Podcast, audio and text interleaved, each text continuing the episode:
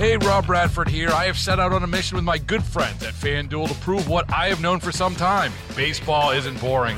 Now I have a daily podcast to prove it with some of the most notable people in the baseball world screaming baseball isn't boring from the mountaintops or at least agreeing to come on our show. Players, managers, GMs, and yes, even the commissioner of baseball, Rob Manfred. It has been a constant wave of baseball's most powerful voices. So join the revolution, subscribe, and soak in Baseball Isn't Boring. Listen on your Audacy app or wherever you get your podcast. You'll be glad you did. It is Wednesday. It is not the last day of February. We get a bonus day tomorrow, leap day. And so look forward to all of your. You're going to get so many emails tomorrow morning with idiotic sales from every company you've ever bought something from. Is it? What do you think they're going to do? Is it going to be 29% off? Is it going to be I don't I don't know. There's going to be a lot of nonsense, I'm sure. Uh you know, enjoy the bargain, I guess, if you're if you're up for that. It is uh, 408 and on Wednesdays we introduce you to people in the media in a segment that we spent a long time trying to come up with a name for. We call it Jason Talks to the Media.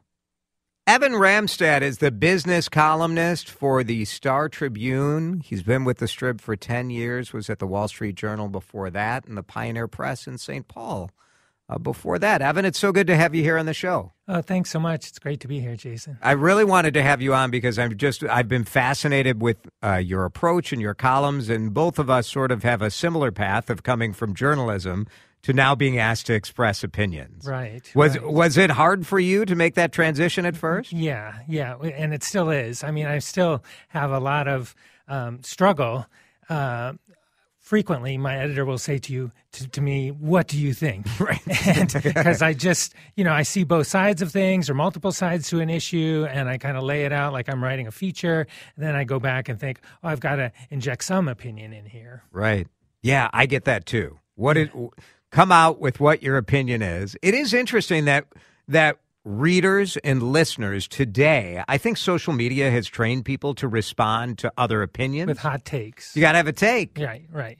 I would say my takes tend to not quite rise to the hot department. I try to have the hottest take on the stupidest, most insignificant thing. right, right, right. the other stuff, there's there's a lot of nuance. There there is a lot of gray to be seen in some of these areas, right? Yeah, yeah. I, I say to people that I've had one big idea and that almost all of my columns kind of spin back to that idea in one way or the other. And that idea basically is that Minnesota must grow. And what we're seeing in the state economically and with our demographics is that we are growing at the slowest rate ever. And so we've got to recognize that, and it's a challenge, but it's also an opportunity. And it just, um, I, I, just see that as kind of the theme. And, and I is it a Minnesota problem or is it an no, upper it's, Midwest it's, sort it's, of problem? Well, it, uh, it's an American problem. I mean, mm. the, the nation as a whole is, is growth has population growth has slowed down immensely, and um, and so, but we in the sort of this northern tier of states, you know, from Maine really over to, to even North Dakota is kind of the end of it. The mountain states are growing and the Northwest is growing.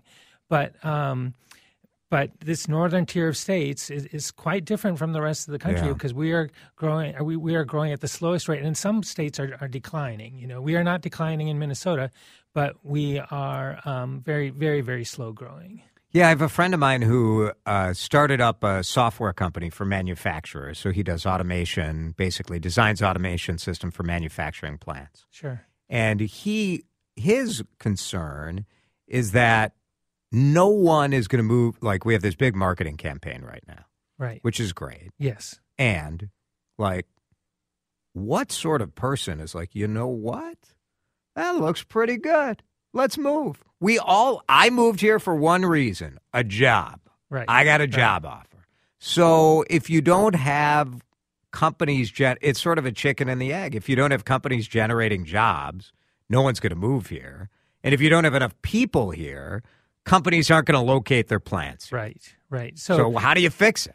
it's it's uh it's very tricky i mean the, Because it's the- cold usually. the way we've grown for now 20 years has been by a steady stream of, immig- of immigrants Yeah. you know Yeah. and and that got cut off a few years ago And so now we are starting to, to really feel the, the effects. And um, so just just one data point: uh, Minnesota's overall workforce now is about 28,000 people, smaller than it was at the start of the pandemic. Most other states have workforces that are, are larger. Um, ours is still smaller. We, we have the, uh, the most people working in the state ever. So we have this ultra low unemployment rate. But uh, with a workforce that is not growing, it means our opportunities right. are not presenting. Yeah. And so, and, and so, um, you know, we learned in ninth grade business class that any place grows about one or two percent a year, but that has really stopped. And I guess what I've been really trying to get across in, in the column is that this is a massive change, and that Minnesotans in business and in politics have and and in consumers have to change their expectations of how our state is working. Evan Ramstad is with the Star Tribune. I you and I share an outlook on this, and I've been struck by how little political conversation there is about ways to grow our state beyond taxes.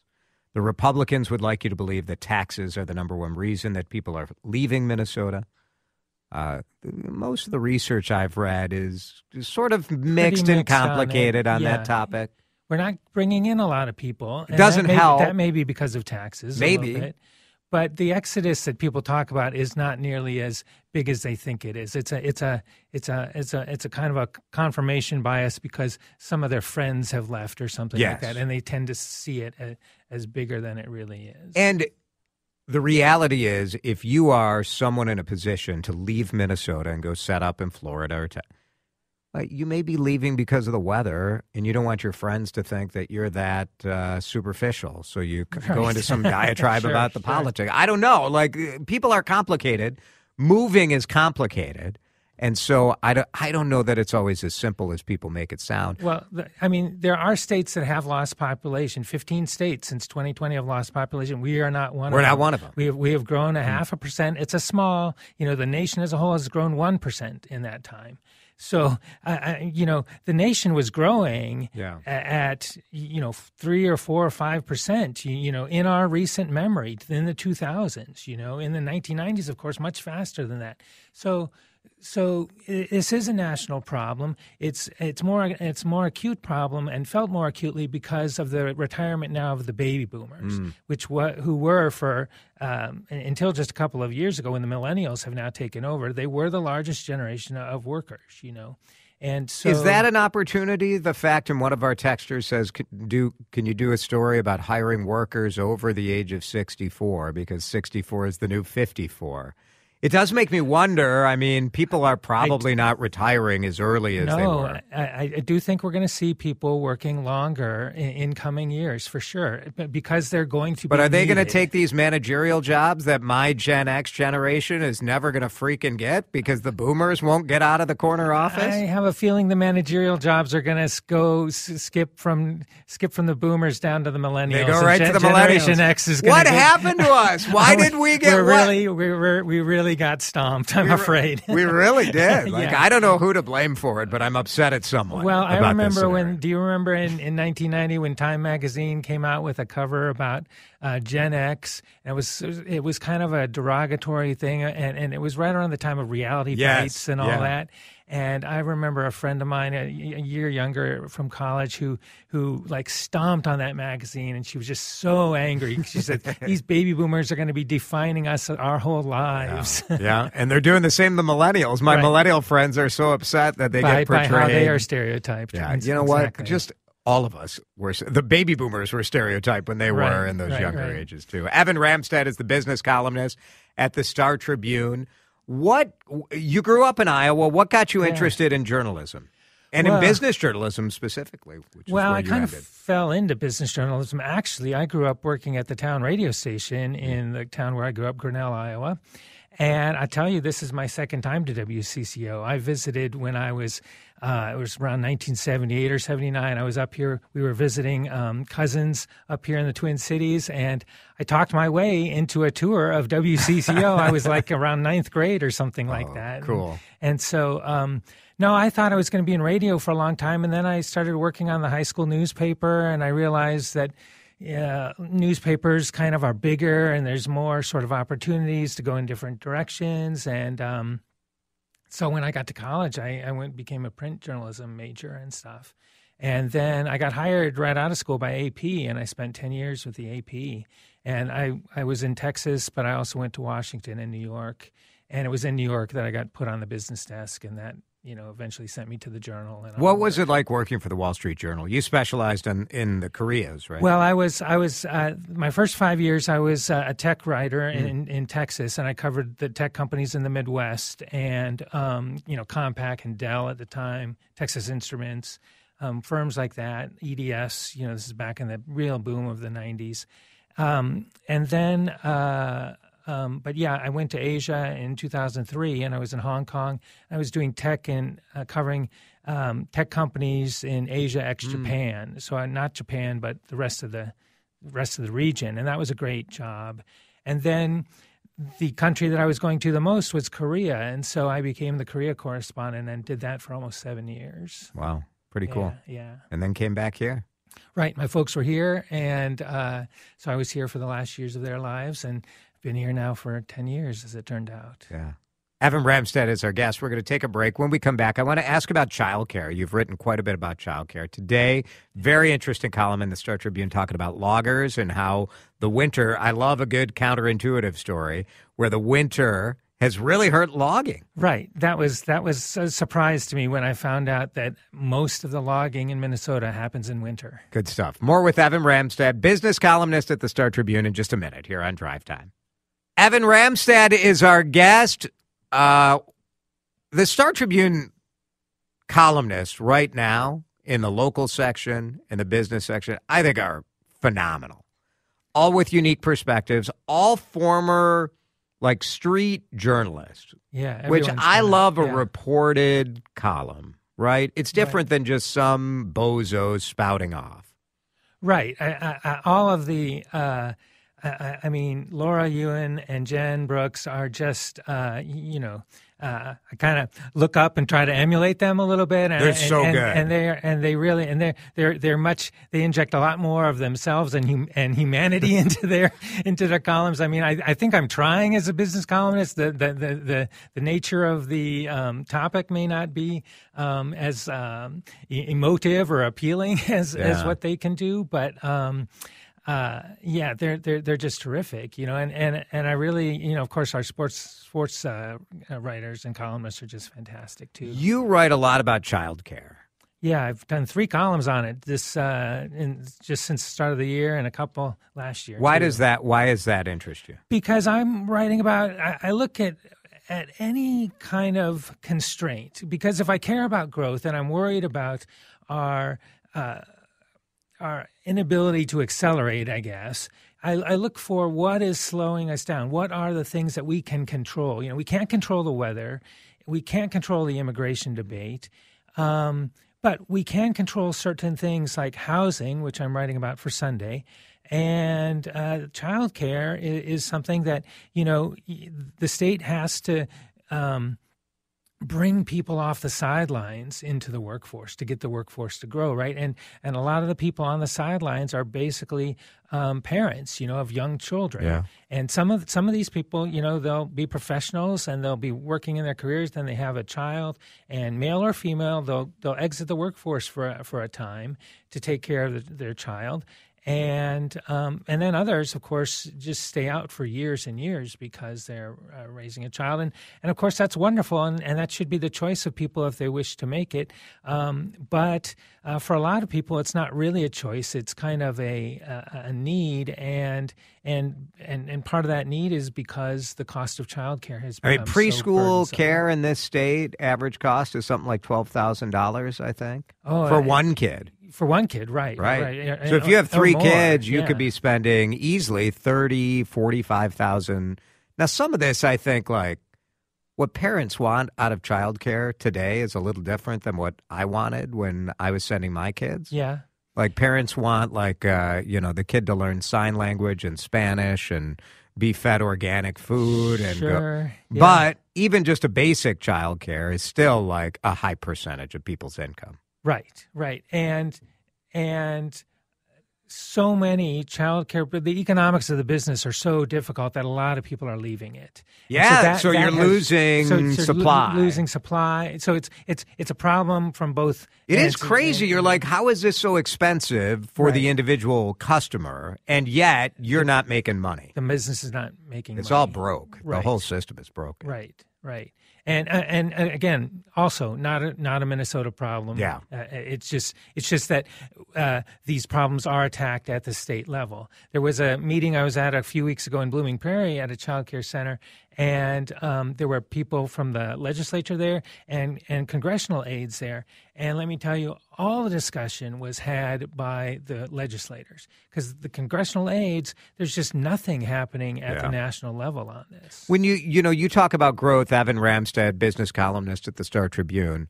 I sometimes, whenever I talk about like we need to get more people here, you the reaction that I get from the audience is why? Like, we, Right. why do we need more people? We uh, need Pe- to solve our own think, problems. People think we're super We're crowded. We're, we're I know, and I, I sense that from politicians often too, because these potential newcomers are not voting. So they need to please the, the people who are here. right, right. Do you sense that that there's a lack I of do. Interest I, in? I, get it all the time. I, I people are saying, "No, we, we got we, look at the roads. We're jammed up. We're uh, look at look uh, who's going to fill who's going to go into all these apartments that are getting built." But but Jason, take a look around right now in downtown Minneapolis. There are no construction cranes. right. You know there it, drive around the metro there is you, you know of course part of this is the higher interest rates that we've seen to combat inflation sure. that they're designed to arrest the economy and they have succeeded um, but part of it you know you know contrast us with you were just down in Florida you, you know you must have seen uh, uh, Yeah. much more um, action and felt much more sort of energy Yeah. uh, in, Oh, in, yeah. a, in a place like Florida, which is really, uh, you know, getting few thousand people a day moving there, you know. We have uh, about two minutes left before we get to a CBS News update on the Supreme Court, which is deciding to take a look at. Uh, they've set a date for when they're going to look at uh, former President Trump's immunity claim. I wanted to ask you about Brian Cornell. Target is going to hit 10 years with Brian Cornell. Yeah. I have mixed feelings about him. I think he's a great CEO and sort of a disappointment as a civic leader. Uh, are, are you going to write about 10 years of Cornell? Well, yeah. Next week they're going to have uh, their uh, uh, they're going to have their analyst meeting and their quarterly earnings next Tuesday. Uh, so our our we will have news reporters covering that, and my plan for that is to listen in, but also just to kind of look at what I'm calling the the eras of Target, and like like a Taylor Swift sum up or something Right, like that, right? right. You know, and I've kind of been doing some research about you know what were these moments, but you know he was the first outsider CEO to Yeah. the company, right? And the company is much different I mean, uh, that, than than it was as kind of a Minneapolis-born institution. You, you know, today it's just it's just so much so so different. it's a And- global it's a global company. Right, right, right. It's not a Minnesota company in many ways. in many ways, and and the way they have to look at who they compete with is is is so far different. I Yeah. mean, you know, a decade ago, Maybe they have to be different. Yeah. Right. I mean, they are really competing against you know Walmart and Amazon. Can you can you face two tougher companies? You know, and and uh, it, it's rather amazing the way they have still been able to carve out uh, the niche that they have and Yeah. the hold that they have on their customer base. It's true. I'm there multiple times a week. So there I you go. I was there this morning. That's how it goes. Evan Ramstad, I love your work. It was so great talking to you. I hope uh, we can do this again. Thanks so much. Evan Ramstad. Pick up the Star Tribune or read them online at startribune.com. It is 4:30. We are going to go to CBS News because breaking news from the Supreme Court. April 22nd is the date. So if you were hoping that was going to come uh, soon, uh, you are going to be disappointed. Here's the latest from CBS News. Baseball is in full swing. NBA playoffs are heating up, and your NFL team is gearing up for training camp. Listen to the latest on the teams you love here on the Audacy app. The biggest sports radio stations in the country, providing unrivaled local coverage of their teams, all in one place. Exclusive interviews with players, coaches, and team executives, streaming live and always available on demand. Stay in the know with your favorite teams right here on the Audacy app. Are you lonely? It's a tough question to think about. The Surgeon General of the United States has declared loneliness an epidemic. It sounds dramatic, doesn't it? But we are learning more every day about the impact that social connections have on our health and the negative impact that loneliness and isolation can have on every aspect of our life. Uh, to get some insight, we wanted to talk with the Deputy Director of the University of Minnesota's Rural Health Research Center, Dr. Carrie Henning Smith, who joins us on the John Schuster Coldwell Banker Hotline. Carrie, thanks for being with us. It's my pleasure. Thanks for having me. The idea of loneliness being an epidemic, at first to me it sounded a little over the top. Do you do you think it's a fair way to describe what we're seeing out there? I do. I think probably epidemic is a scary word for all of us after Right. the past few years that Yes. we've lived through. And yet the data really bear out that loneliness is really common and really pervasive. In the Surgeon General's report, he shares that approximately half of Americans are currently struggling with loneliness. And I think if we're all honest with ourselves, we would admit that at some point in our lives, we've all dealt with feelings of loneliness. So addressing it as an epidemic is a good way to bring Hmm. resources and attention to it. One of the data points that came out today was from the Chamber of Commerce, who analyze sort of residences. And I, I don't know if I agree with the way that they characterize this, but they found in Minneapolis, for about 44% of Minneapolis residents live alone, which puts the city Mhm. ninth on its kind of loneliness index. I don't is it fair to say if you live alone you're lonely or more likely to be lonely? I, I don't know. It's fair to say that you are more likely to be lonely, and research bears that out. But Hmm. I don't think it's fair to make the leap to say that if you're living alone, you are definitely going to Yeah. be lonely or lonelier. It just means you need to be more proactive in making those social connections if you don't have a household of people that you're coming home to each day. Carrie Henning Smith is the deputy director of the Rural Health Research Center at the University of Minnesota. And I want to ask about loneliness in context of, of living in greater Minnesota, rural parts of America, because I think we often think of sort of the isolated, lonely, you know, 20 something person living in the city. But in rural areas, I, I I wonder what the impact is there. On the one hand, I think of our, our small towns and our farming towns as having maybe a, a tighter social fabric than we sometimes have in a suburb or a city. But on the other hand, like just the geographical difference between distance between people in a physical sense, the social distancing, as it were. I wonder which what what do you find when you look at loneliness and, and rural areas? Yeah, you're raising so many good points there. And I think what you're getting at is how complex our social lives really are and how many things go into being well connected with other people. Uh, you're right that rural communities uh, typically have stronger social fa- fabric historically and today. We've seen really strong social communities, social cohesion in rural places. But rural residents also have more barriers to getting together with other people that might be technological barriers, uh, harder access to broadband internet, fewer access to devices, but also the physical distance that you mentioned. We have all sorts of transportation barriers, especially for people who might not be able to afford a private vehicle or people with disabilities or health conditions that make travel difficult. All of those things can make it hard to connect with other people in rural communities and mean that we need all sorts of solutions. This is not a one size fits all problem, and we need a lot of different No. solutions to help everyone feel connected. Some of the data on this to me is is staggering. You know, comparing 2020 to 2023, the Star Tribune, which uh, has done a whole series on loneliness this month, found that Mhm. adults are spending 24 more hours alone by 2020 than they were almost two decades earlier. Which I, I wonder what your thoughts as to why that is.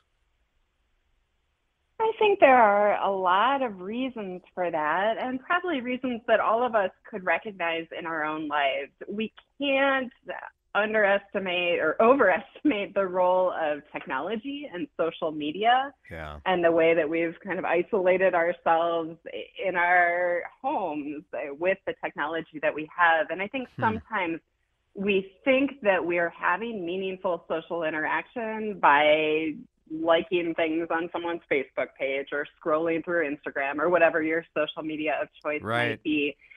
Uh, but that's not enough. That's not enough to meet our human need for connection. We need something that's higher quality, that's that's deeper and more meaningful than just how many friends you might have on social media. So I think that's a big part of it. Can- can I just ask you a fo- other things? Yeah. Yeah. Can, I just ask you a follow up about that because it's so interesting. Yeah. I think a lot of us in the early uh, early years of the internet and social media felt like, wow, this is going to be an amazing way to make the world smaller and make us feel like we can find our people and be connected with them. But the science seems to indicate that.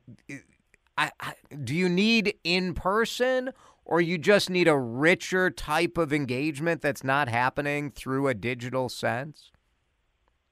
That's a great question. And social media is really, uh, there are two sides to it. On one hand, you're absolutely right. It can be a good way to find your people. Thinking back to a rural example, if you don't feel like there's anyone else in your small community who really understands what you're going through, you might have an unusual uh, identity or experience on, along any number of markers. Finding that community online can be really powerful. But the research shows us if you're only interacting with people passively online and not making that next step to meaningful connection, whether it's one on one connection with someone virtually or one on one connection or group connection with people in person, then that's where social media becomes really harmful. We need to be active participants in our social lives, not just passively seeing what other people are doing. Yeah, it's such an interesting conundrum because uh, there are so many ways you can talk about this. The reality is, making a difference and making a change requires, well, you can't do it by yourself, right? Like you need help, you need another side to break loneliness. This seems like a just like a major challenge for me to make to make some headway here. It really is in some ways. And I think when we think about it as an epidemic, it can feel really overwhelming. But what I like about the topic of social well being is that everyone has a role to play, and even very small things in our daily lives can make a difference. Uh, we need those close relationships with people, but also interactions with strangers and acquaintances can make a difference for your social well being and for theirs. There are so many ways to intervene on your social connectedness. And what's really great is that if you do something to help your own social well being, you're also helping the social well being of those you're reaching out to. So it, it spreads, there's a ripple effect. Yeah. Yeah, that's that is the uplifting part of it, right? Like this is not this is not a, a problem that necessarily requires medication or something expensive. It does require and maybe that's the benefit as we talk with Carrie Henning Smith for the University of Minnesota. Maybe maybe that is the benefit of naming this as as a, a an epidemic. Uh, the fact that for the people who feel alone, you you don't feel crazy. You're like, all right, this is a common problem. Like maybe we can all do something about it. That's exactly right. One thing that the Surgeon General likes to say is that loneliness is the same as hunger or thirst. If we're feeling hungry or thirsty, we know what to do. We know that that's just a normal feeling that humans get, and we know how to address it. If we're feeling lonely, it's just a normal feeling that everyone experiences, and it's our body telling us that we need some connection, and then we can do something. We can reach out call, text, yeah. email, yeah. go outside, whatever it might be, and find some connection. Really good. Good stuff. Carrie Henning Smith, Deputy Director of University of Minnesota's Rural Health Research Center. Really appreciate it, Carrie. Thank you. My pleasure. Thank you. Donald Trump gets a bit of a win from the Supreme Court today, which will hear his immunity claim in April. His trial was supposed to start in March. So the fact that the Supreme Court gets his case in April, who knows when they'll rule? It won't be immediate. So his actual trial probably won't start until May, June. Like, who knows? By that point, he'll certainly be the nominee. We spoke with Nikki Haley earlier this week, and if you didn't listen to it, you should uh, check it out on the podcast. Um, but one of the cases Nikki Haley was making to us is that Donald Trump has essentially redefined the Republican Party as the Trump Party, not saying that Trump is a Republican. She's saying that Trump is Trump. Like his philosophy has no underlying principle. It's just sort of whatever he feels. Uh, and that, that argument's gotten some traction over uh, the last couple days as she's been trying to make that case. To me, it's, you know, the losers are losing, right? You're Nikki Haley or Dean Phillips. Dean Phillips got his butt kicked by Marianne Williamson, who had suspended her campaign and today announced she was running again. I mean, the also rans, Dan, are just, yeah.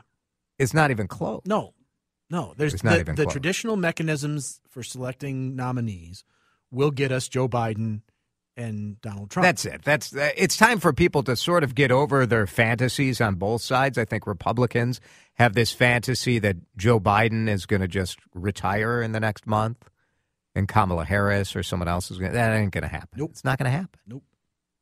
And Democrats are thinking, well, you know, Trump's going to get thrown in jail. He's not. Like it's going to be delay city. He'll never if the trial even happens. It'll be amazing, and I, and Trump voters don't even care. That's just it. Even if he does get thrown in jail, you know, that shouldn't affect. I do think it w- there is a certain percentage of Republicans that would never vote for a Democrat, would never vote for Joe Biden, and if Donald Trump gets convicted of a felony, that perhaps it changes the equation for that. I think that what it honestly comes down to is which side has their people come out to vote and which side just people are disgusted yeah. and stay home. And that yeah. could be affected by a number of different things. But Laura Oakes with uh, local news in just a minute. Keep it right here on Drive Time. Hey, Rob Bradford here. I have set out on a mission with my good friends at FanDuel to prove what I have known for some time baseball isn't boring. Now I have a daily podcast to prove it with some of the most notable people in the baseball world, screaming baseball isn't boring from the mountaintops or at least agreeing to come on our show. Players, managers, GMs, and yes, even the commissioner of baseball, Rob Manfred. It has been a constant wave of baseball's most powerful voices. So join the revolution, subscribe, and soak in Baseball Isn't Boring. Listen on your Audacy app or wherever you get your podcast. You'll be glad you did.